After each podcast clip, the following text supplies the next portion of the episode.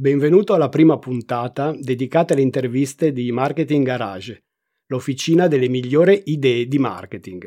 In questo format intervisterò solo imprenditori, direttori marketing e professionisti del marketing che hanno dimostrato sul campo di saper cogliere risultati importanti.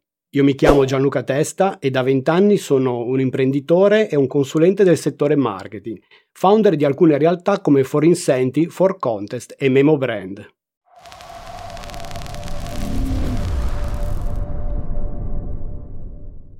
Se stai guardando questo contenuto su YouTube, sappi che presto sarà disponibile anche come podcast sulle principali piattaforme.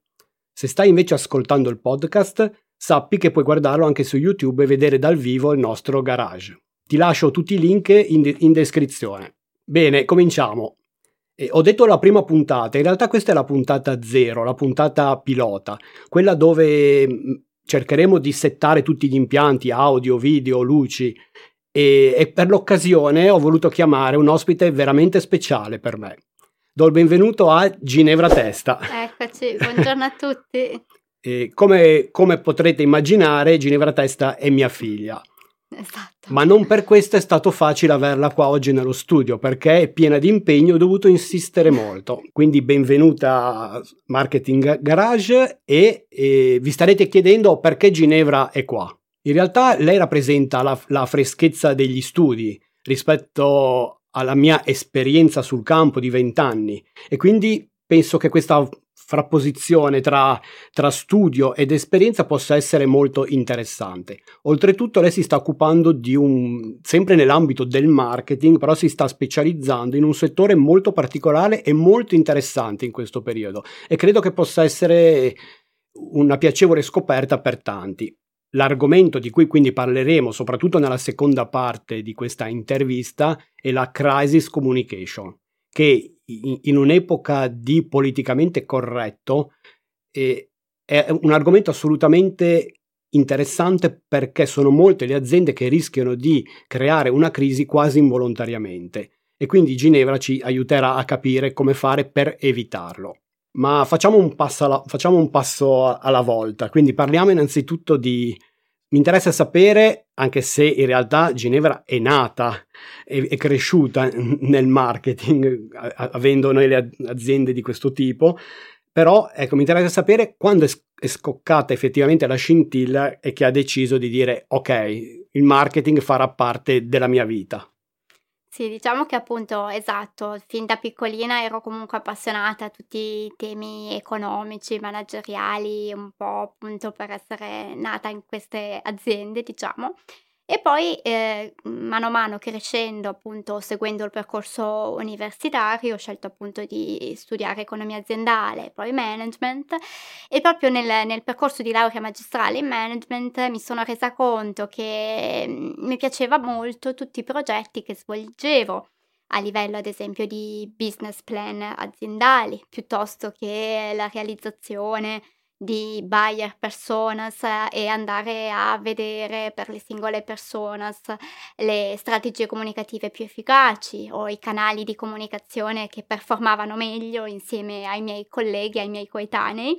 E, e, penso che questo sia stato proprio il là che mi ha fatto decidere poi di propendere un po' per questa strada del marketing, perché eh, in tutti questi progetti si dava sempre molto respiro alla creatività eh, elemento che secondo me è molto importante nel lavoro quotidiano perché altrimenti eh, ogni giornata potrebbe diventare molto pesante, invece così è molto più eh, facile da affrontare nonostante i vari impegni. E invece mh, sulla crisis communication come ci sei arrivata? Qual è stato il collegamento? Allora, in merito alla crisis communication, eh, diciamo che appunto la tesi nell'ambito croceristico mi aveva dato un po' il là a studiare quelli che sono gli shock events che le varie organizzazioni possono vivere, che mm, possono essere appunto naturali. Eh ma anche intenzionali e quindi da lì è nata la mia passione per approfondire questo tema più nel dettaglio. Bene, bene, poi più avanti lo approfondiamo perché effettivamente le crisi possono scaturire da, da quello che ho capito, da quello che, che, mi hai spiegato, possono scaturire apposta da tanti fattori, quindi esatto. poi magari più avanti a, a, lo approfondiamo meglio. Ecco. E tu adesso sei in una, diciamo che ormai sei incanalato in questo settore della crisis communication, hai anche un canale YouTube esatto. che hai appena lanciato da, da pochissimo, esatto, che si chiama Disaster Doctor, che vi invito a, seguire, vi metterò in descrizione il link. Ecco, e, e quindi sei, sei in, in, una fase che specifichiamo che stai facendo un dottorato un di dottorato, ricerca, quindi sei al terzo anno di un dottorato di ricerca in Crisis Communication, quindi stai facendo progetti anche abbastanza importanti sull'argomento. Nello stesso tempo hai già provato, hai avuto anche già un'esperienza con una multinazionale, quindi hai già provato anche cosa vuol dire la- lavorare e già avuto anche qualche primo approccio a livello consulenziale e quindi eh, so che sei un po' in bilico no? tra, questi, poi, ogni, tra, questi, tra queste possibili strade, alcune potrebbero anche andare avanti affiancate una all'altra forse, no? alcune invece magari potresti essere costretta poi a prendere una decisione più netta, premesso che ogni cosa non è regalata, nel senso che un percorso accademico comunque comporta tante sfide e non è detto che uno poi riesca effettivamente a riuscirci, no? a, a, certo. a, farcela. E così come essere assunto magari in una grande azienda per curare questo discorso della crisis communication, eccetera. E hai deciso cosa fare da grande? Allora, diciamo che eh, la mia risposta si è un pochino ribaltata rispetto a quella che ti avrei potuto dare qualche anno fa, perché mm. fin da piccolina eh, mi immaginavo all'interno di una grande azienda, eh, era un po' diciamo il, il mio sogno nel cassetto, e, però appunto l'esperienza avuta mi ha fatto un pochino aprire gli occhi su, su questo elemento perché le grandi aziende molto spesso sono appunto dei giganti che si muovono molto lentamente con mille difficoltà e invece dall'altra parte poi ho trovato nel mondo accademico, seppur con tutte le difficoltà mh, e gli impegni e la pressione che c'è nel, nello sviluppo di questo percorso, la possibilità veramente di specializzarsi in un determinato tema e eh, di alimentare la curiosità eh, sugli argomenti, sulle nuove tematiche, le nuove tendenze.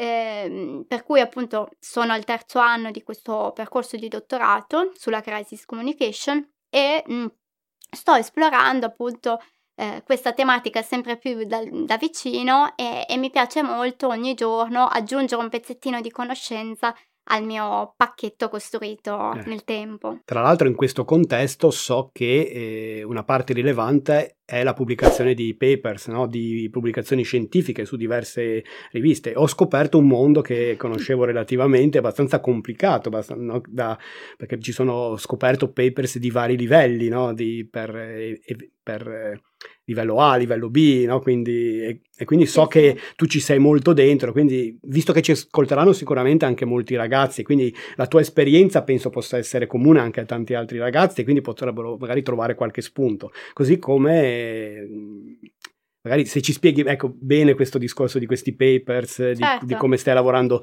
su questi, come li approcci, come, come, fare per arrivare magari ad avere un papers di livello A, che so che è molto complicato. Ecco. Sì, diciamo che appunto questi lavori e progetti sono molto belli dal punto di vista delle potenziali collaborazioni, perché mm. in uno stesso paper appunto ehm, molto spesso lavorano più autori diversi, mm. magari anche con background non proprio mh, mhmm, uguali e, e, simili e questo può aiutare a studiare un aspetto in maniera più multidisciplinare eh, il fatto che ci siano eh, riviste eh, di fasce molto elevate eh, garantisce certi criteri metodologici e quindi anche rigore scientifico e quindi il fatto che il tuo documento sia effettivamente di valore e di, di significato per qualcuno che lo legge.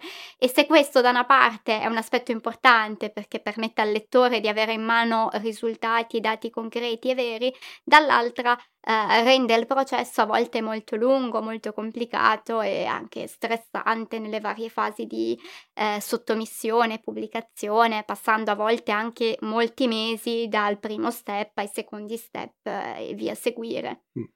No, è molto interessante, è anche molto stressante visto da fuori, poi non so quando ci si è dentro, ecco, però eh, io sono abituato ai ritmi incalzanti di, di, per i progetti da consegnare, ma vedo che anche il discorso papers non è, non, no, non è da meno. Non si eh. scherza no. neanche qua. E invece la parte consulenziale, hai pensato se potrebbe essere anche una tua strada diventare una consulente aziendale, occuparti di quello? Eh, sì, però magari in un um, prossimo futuro, nel senso che vorrei prima eh, consolidarmi un pochino meglio nelle esperienze, eh, nelle conoscenze eh, per fornire appunto magari un pacchetto che possa effettivamente aiutare le aziende in difficoltà mm. con tutti gli strumenti migliori del caso, perché appunto in queste situazioni eh, ci sono davvero tante variabili in gioco. Ottimo.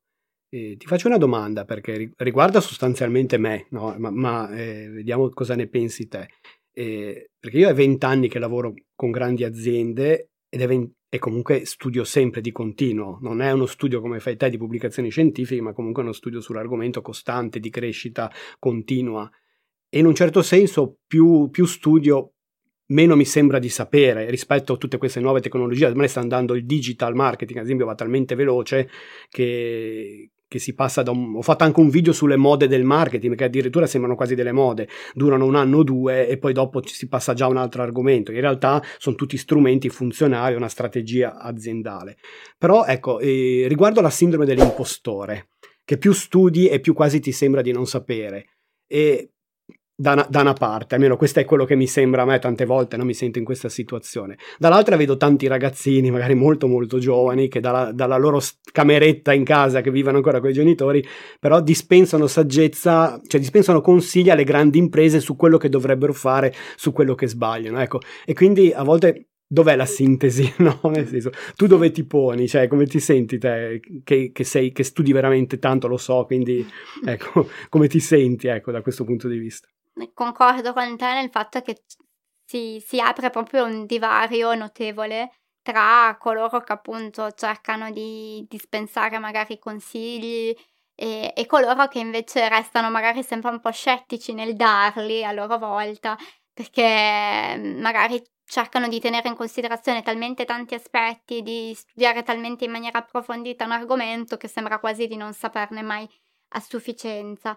Però io sì, appunto, forse mi, mi trovo più dalla parte di, di, quelli che pensano di non sapere mai a sufficienza, ma ehm, quello che posso dire è che mh, mhmm, leggendo tanto e alimentando la curiosità, il, mhmm, approfondendo un certo argomento, eh, penso che si possa vedere le varie prospettive di un argomento mm. e, e, magari un, una pillola, un consiglio lasciato eh, sui social media senza sapere il contesto dello mm. scenario effettivamente avvenuto potrebbe solo che provocare danni mm. ancora più irreparabili di quanto sì, sì, potrebbero fare certe aziende in certi contesti specialmente il discorso di crisis eh, communication, ad esempio, tante volte basta una parola maldetta su un social esatto. da un social media manager che, che, scatena un qualcosa di incredibile e magari eh, e ci si è comportati veramente come un elefante in un negozio di cristalli, non, non, si aveva consapevolezza di cosa si stava facendo, però poi dopo le, le conseguenze sono molto importanti, sì, quindi sì. conviene studiare bene, essere consapevoli di, di, quello che si sta facendo sicuramente, questo vale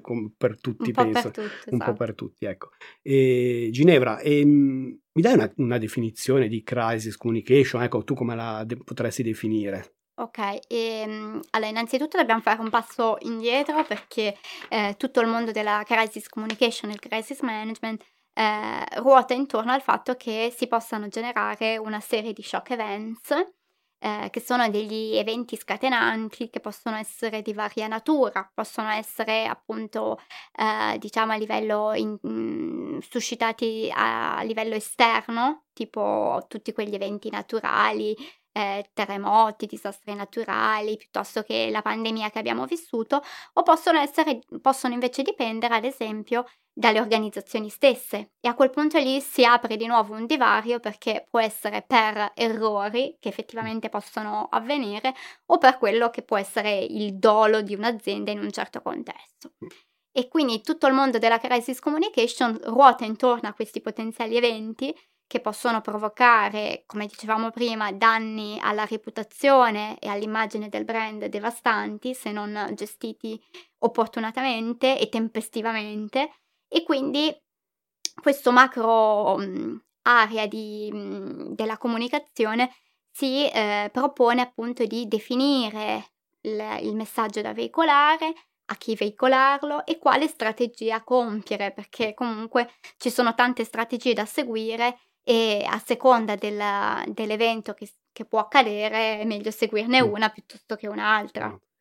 Quando parlavi di shock events mi hai fatto venire in mente Forced Reaction Shock di renziana memoria. Quindi e si parla spesso anche nel marketing tradizionale, quindi in un contesto, ma so che è molto molto usato nella crisis communication di, dei concetti di content analysis e sentiment analysis.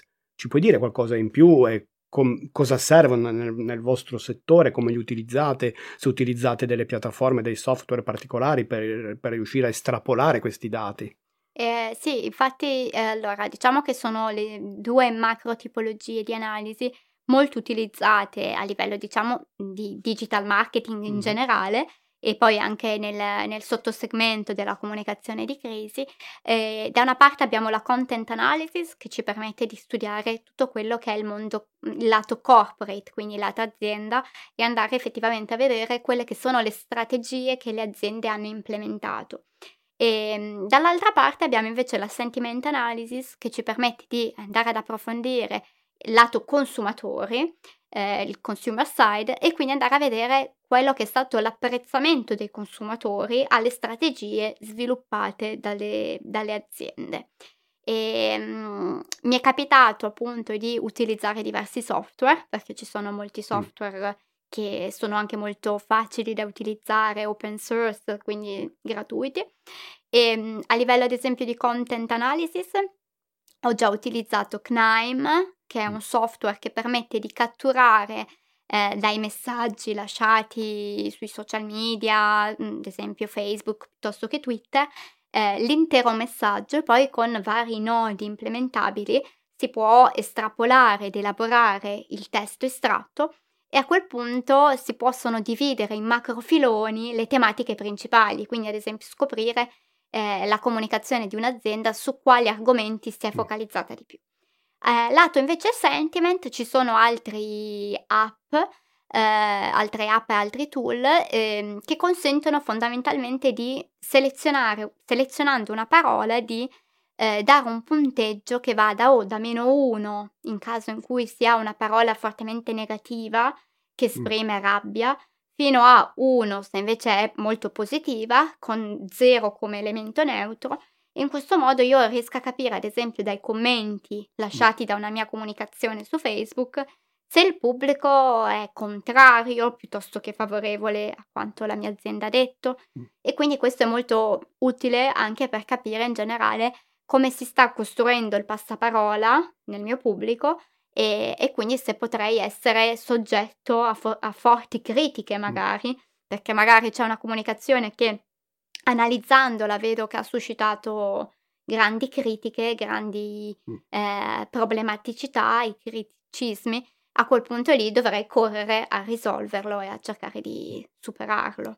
Molto molto interessante e penso anche molto utile per le aziende perché riescono ad avere una consapevolezza che altrimenti non avrebbero, quindi automaticamente anche un controllo sulle loro comunicazioni. Esatto, anche degli insights per eh. poi testare mm. magari mm. meglio e cambiare, monitorare mm. nel mm. tempo le varie strategie da, So che tra le tante cose che, che, il fatto di essere mia figlia mi avvantaggia nell'intervista perché so tante cose che So che tra le tante cose che stai studiando, stai studiando anche Python, perché eh, sembra che sia molto utile questo, in questo contesto di crisis communication. Mi, mi dici perché, ecco, se, se effettivamente ti pensi che ti possa essere utile avere, non dico di essere, diventare esperta di Python perché eh, non, è, non, è, il tuo campo, ecco, però avere una, padrona, avere una conoscenza di base, a cosa ti può essere utile in questo contesto? Eh, penso che in generale una conoscenza appunto di base, quindi non diventare esperti di Python, ma una conoscenza di base di Python sia fondamentale per tutti quelli che lavorano comunque nell'ambito del marketing,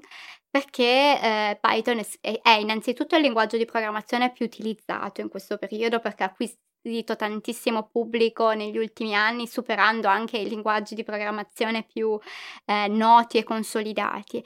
Eh, e oltre a ciò consente di fare un sacco di attività e operazioni che vanno dai campi più svariati, come ad esempio spedire report mensili eh, a certi dipartimenti aziendali a, ad esempio, nel mio caso, poter realizzare content e sentiment analysis implementando delle semplici librerie eh, presenti su Python. Sem- non sono proprio semplicissime da implementare, ma sono già costruite, quindi possono comunque aiutare e, e, togliere molto del lavoro manuale che invece poteva esserci prima. Quindi penso sia uno strumento davvero potente eh, a livello anche di um, scraping di tutti i de- dati Mm. che provengono dai social media proprio per ricollegarci mm. al discorso fatto prima, mm. eh, per capire meglio cosa il pubblico pensa della mia azienda, ehm, pur tralasciando tutte le limitazioni del, della privacy mm. dei dati e della sicurezza dei dati, si può comunque ottenere tante informazioni utili. Ottimo. E una domanda ho sempre, che io lavorando con le aziende ho, prediligo una certa praticità. No? Ho visto che nei vostri studi sono molto molto approfonditi. A volte mi chiedo eh, se, se mh, si raffrontano bene con le aziende, cioè nel senso se le aziende possono utilizzare integralmente il vostro lavoro, ad esempio che sviluppate, o se è quasi eccessivo per un'azienda, cioè mh, da capire a volte eh, ho questa sensazione un po' di scollamento, però non so se è, sola, è solamente una mia, mia considerazione, ecco. Mm, no, diciamo che penso che comunque un pochino di ehm, legame, un legame mm, diciamo che forse nel passato era un pochino più debole mm-hmm. e che ora nel corso del nel tempo si sta invece consolidando. Eh, ad esempio mi viene alla mente un, un'immagine di una conferenza a Milano uh, sul management, dove appunto i vari professori, quindi il mondo accademico, esponeva e dibatteva, dove però c'era un, una forte partecipazione di quelli che sono i manager e tutta l'area aziendale. Mm.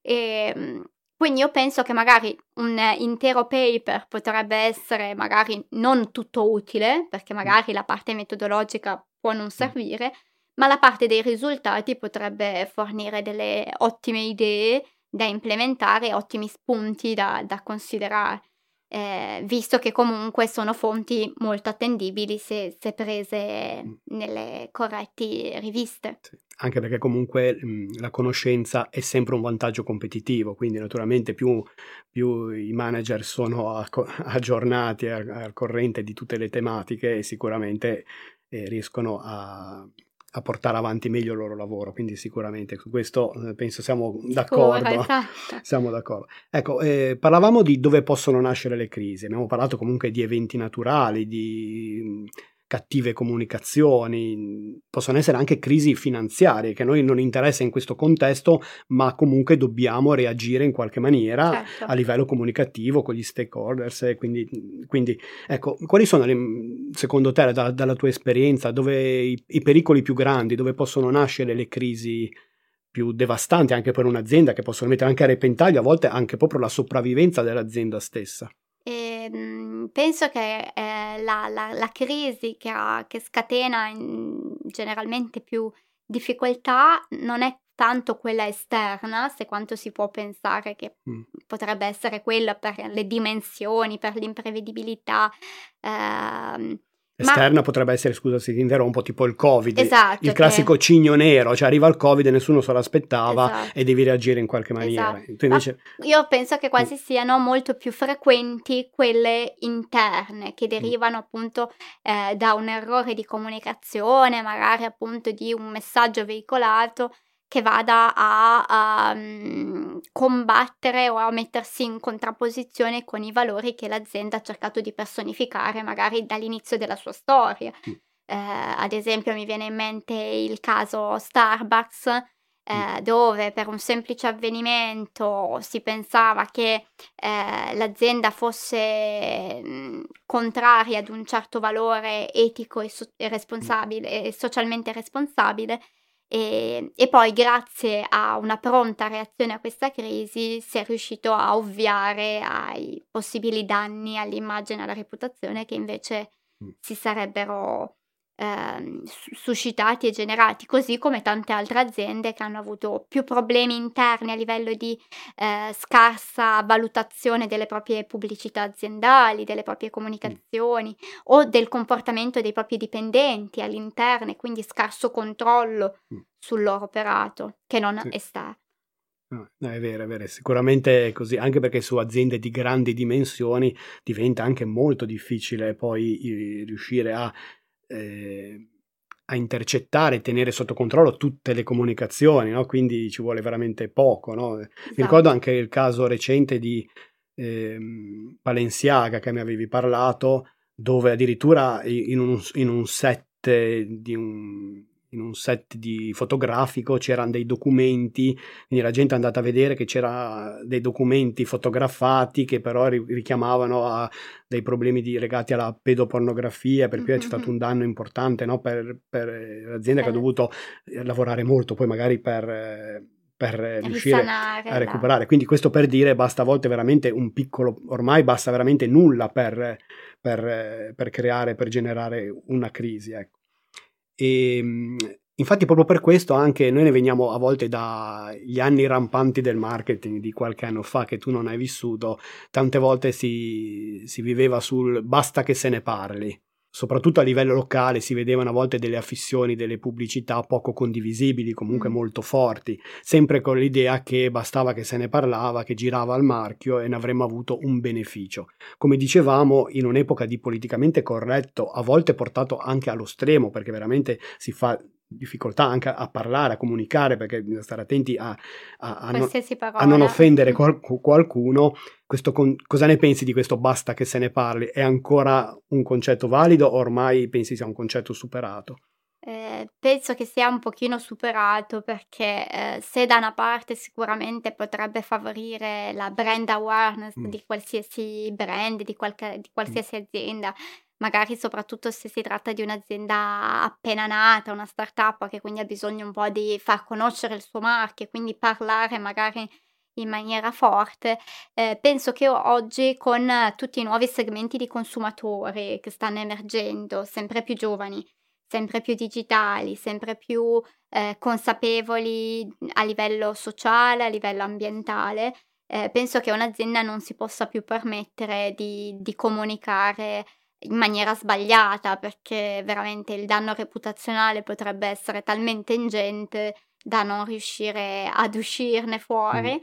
E, e, penso che invece sia infatti molto più importante eh, parlare al proprio pubblico eh, in maniera chiara, trasparente e cercare di aumentare il più possibile la loro lealtà eh, e la loro fedeltà a un determinato brand, visto che eh, tutte le informazioni che abbiamo intorno, che sono reperibili, eh, tutti i nuovi concorrenti che si possono presentare sul mercato, eh, potrebbero veramente danneggiare la nostra posizione. Sì. E in particolare, ad esempio, come reputi la preparazione delle aziende italiane? Secondo, secondo, te sono preparate a questi nuovi stilemi della comunicazione, a queste nuove problematiche?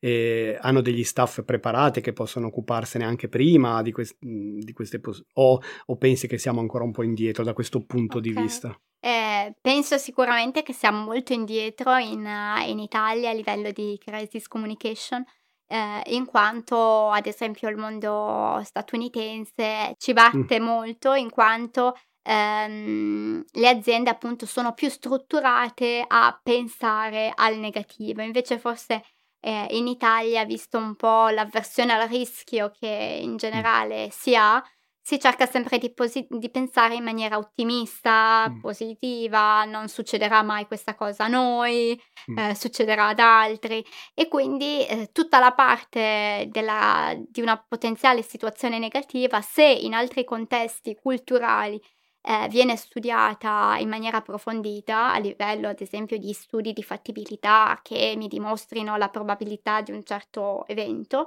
in Italia viene praticamente tralasciata se non realizzata da aziende di grandi dimensioni proprio perché anche questi studi eh, richiedono personale mm. e richiedono anche tanto tempo e risorse, eh, però sono essenziali perché se la mia azienda eh, fosse nel settore alimentare eh, dovrei prevedere magari un possibile disastro che derivi da una materia prima di scarsa qualità, un fornitore nella mia supply chain che non si comporta eticamente o tutti i problemi collegati alla mia attività di business.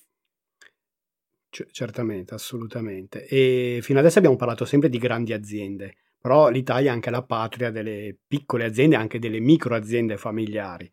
In questo caso eh, pensi che possano implementare qualche strategia o comunque essere un pochettino più accorti o pensi che è una cosa che a loro non riguarda in, da questo punto di vista? Eh, penso che da una parte siano più protetti perché mm. forse un'azienda di più piccole dimensioni ha meno visibilità di un grande colosso e un grande colosso quindi allo stesso tempo magari ha più risorse da implementare in questa specifica divisione con un crisis team adeguato ma allo stesso tempo è molto più vulnerabile perché il pubblico magari conosce più informazioni sull'azienda, sulla storia e mi viene in mente ad esempio il caso Barilla mm. eh, in cui essendo pure un'azienda di grandi dimensioni, pur essendo familiare, eh, ha comunque, diciamo, è comunque inciampata in un errore di questo tipo facendo una comunicazione che eh, ha lasciato un po' perplesso il pubblico sì. rispetto ai propri valori e quant'altro. Allo stesso tempo capisco che per un'azienda di piccole dimensioni, magari anche una startup, sia particolarmente difficile eh, occuparsi di scegliere i messaggi giusti, studiare gli scenari piuttosto che studiare strategie.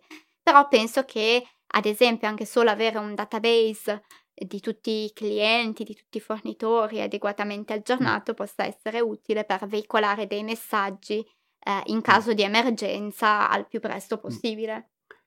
Stavo ben, parlando di startup e mi è fatto venire in mente che molto spesso si studia il tone of voice, no? quindi eh, spesso un tone of voice ironico forse può anche essere da una parte mh, ovviare un po' questo problema perché noi siamo già ironici, cerchiamo di fare ironia, quindi quando è possibile quello forse potrebbe essere no? un po' un antidoto forse. No? Eh, sì, sì, essere magari un pochino più eh, scherzosi, eh. senza però, cioè diciamo, bloccando però questo umorismo nel momento del, sì.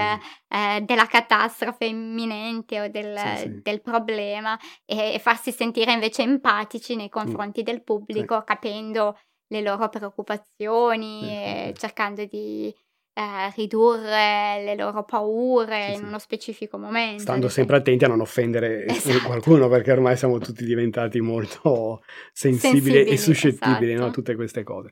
Eh, so che tu stai preparando, studiando un metodo in tre fasi per quanto riguarda la crisis communication e ci puoi dire quali sono queste tre fasi e più o meno cosa, cos'è questo metodo? Ecco. E diciamo che appunto eh, nella crisis communication generale eh, si deve partire da tutto quello che è l'analisi dello scenario perché eh, è essenziale che l'azienda stessa conosca effettivamente cosa è avvenuto in concreto nel caso di, della crisi, del disastro che è avvenuto e conoscerlo anche nei dettagli perché questo poi consentirà di veicolare dei messaggi e delle informazioni che siano sufficientemente dettagliate in maniera tale che il pubblico non vada a cercare informazioni sui social media, su altri canali che magari sono errate e date da altre persone.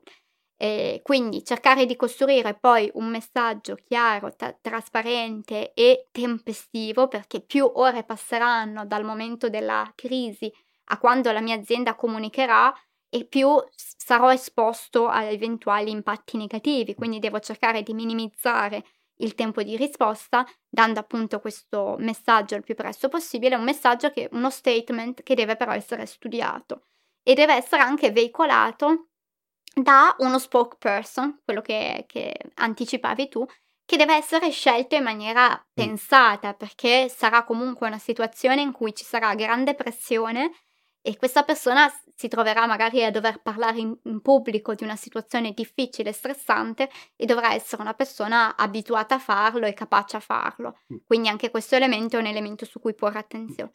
Per poi finire sul decidere una strategia che dovrà essere implementata in tutto il tempo e l'azienda la dovrà mantenere e potrà essere ad esempio una, difen- una strategia più difensiva o una strategia invece più accomodante e quindi questo dipende dal grado di responsabilità che l'organizzazione vuole prendersi. Difensiva intendi ad esempio Ah, non è stata colpa nostra, esatto. è stata esatto. colpa dell'agenzia che ha fatto il lavoro, adesso li licenziamo esatto. tutti. Piuttosto e... che invece mi scuso e esatto. capisco Quindi l'errore. invece accomodante quando invece prendi, ti prendi la tua responsabilità e dici ci scusiamo, non succederà più, anzi cercheremo di fare qualcosa per rimediare, come è stato Starbucks che ha fatto fare un corso di... Esatto di razzismo ai suoi dipendenti, no, per, per, combattere il razzismo ai suoi dipendenti, per, per, un episodio singolo che era successo. No, Però esempio. tante aziende che hanno mm. implementato, anche Barilla ha implementato mm. un sacco di attività successivamente al esatto. caso, e si sono dimostrate ancora più resilienti agli occhi del pubblico, quindi se all'inizio magari erano viste negativamente o comunque ehm, non era emersa una buona immagine di loro, hanno subito, ehm, sono riusciti a cambiare alcuni processi interni, alcune pratiche interne, implementando queste azioni e queste attività che sono state percepite dal pubblico come di grande valore, quindi sì. anche questa parte di capire cosa fare, cercare di comunque mhmm, combattere quello che è successo è molto importante per la resilienza. Questa è praticamente la terza fase, perché c'è una fase di, la prima fase è quella di prevenzione, esatto. se ho capito bene, poi la seconda fase è quella della gestione durante proprio l'emergenza e poi c'è la terza fase che è quella poi dei progetti successivi, successivi per, per, una sorta di ciclo che si va a concludere. Che si va a concludere, ecco.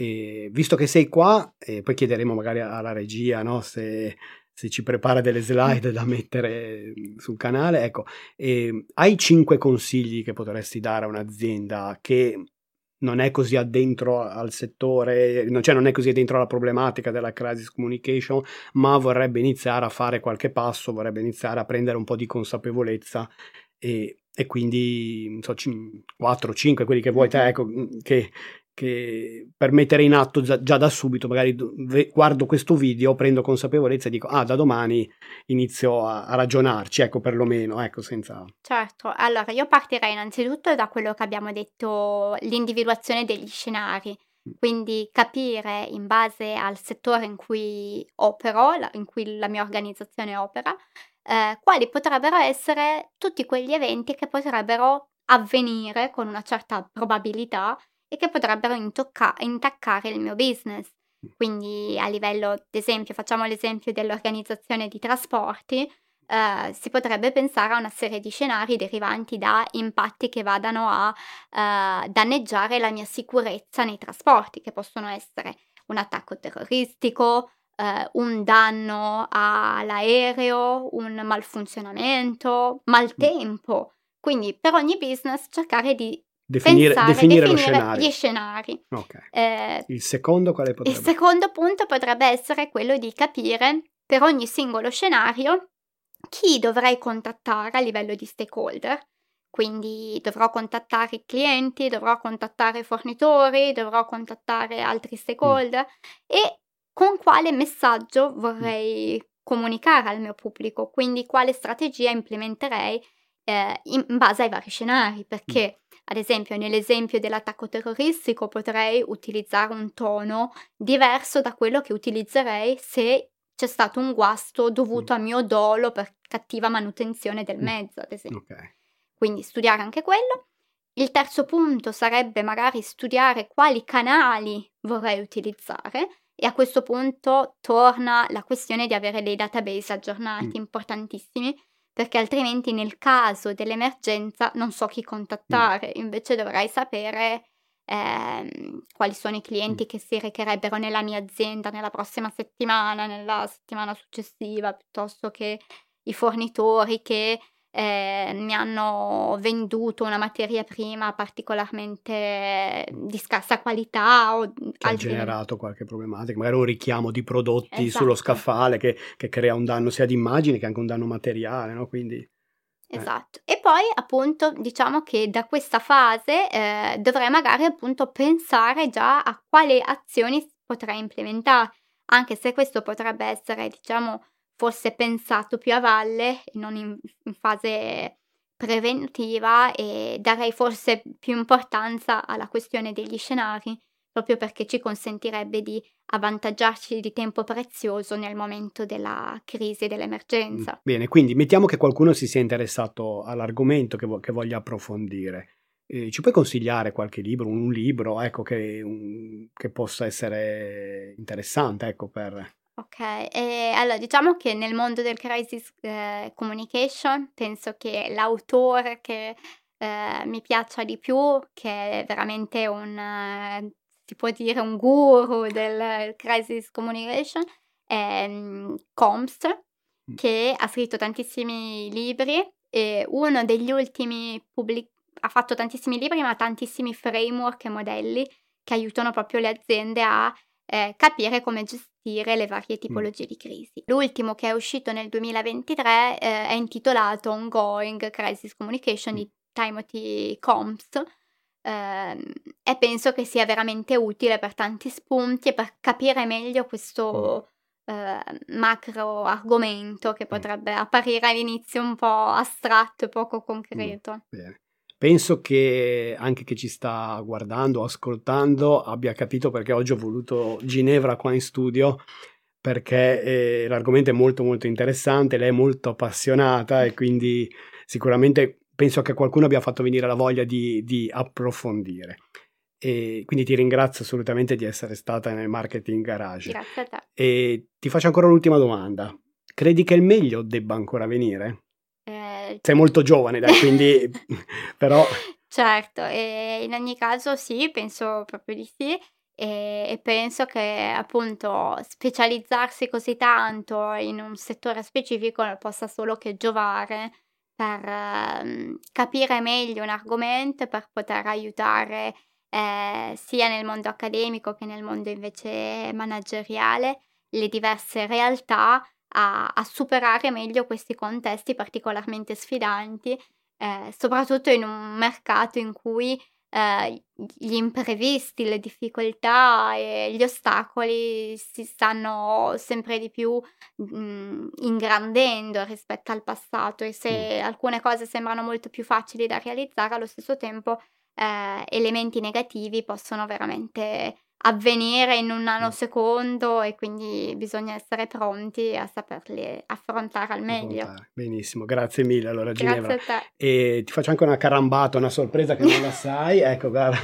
così, guarda, ti regalo anche la maglietta, guarda che bella, che la, bella la, maglietta wow. del Marketing Garage per il fatto che sei passata, così ti rimarrà il ricordo per essere passata mille, nel Marketing Garage e averci wow. dedicato questo tempo. E se volete guardare le prossime puntate, le prossime interviste che faremo, quindi vi invito a iscrivervi al canale, sia che sia che sia il canale YouTube oppure i canali delle piattaforme di podcast. E da Gianluca Testa e da Ginevra Testa un saluto e grazie di, di essere stati con noi. Ciao, a presto.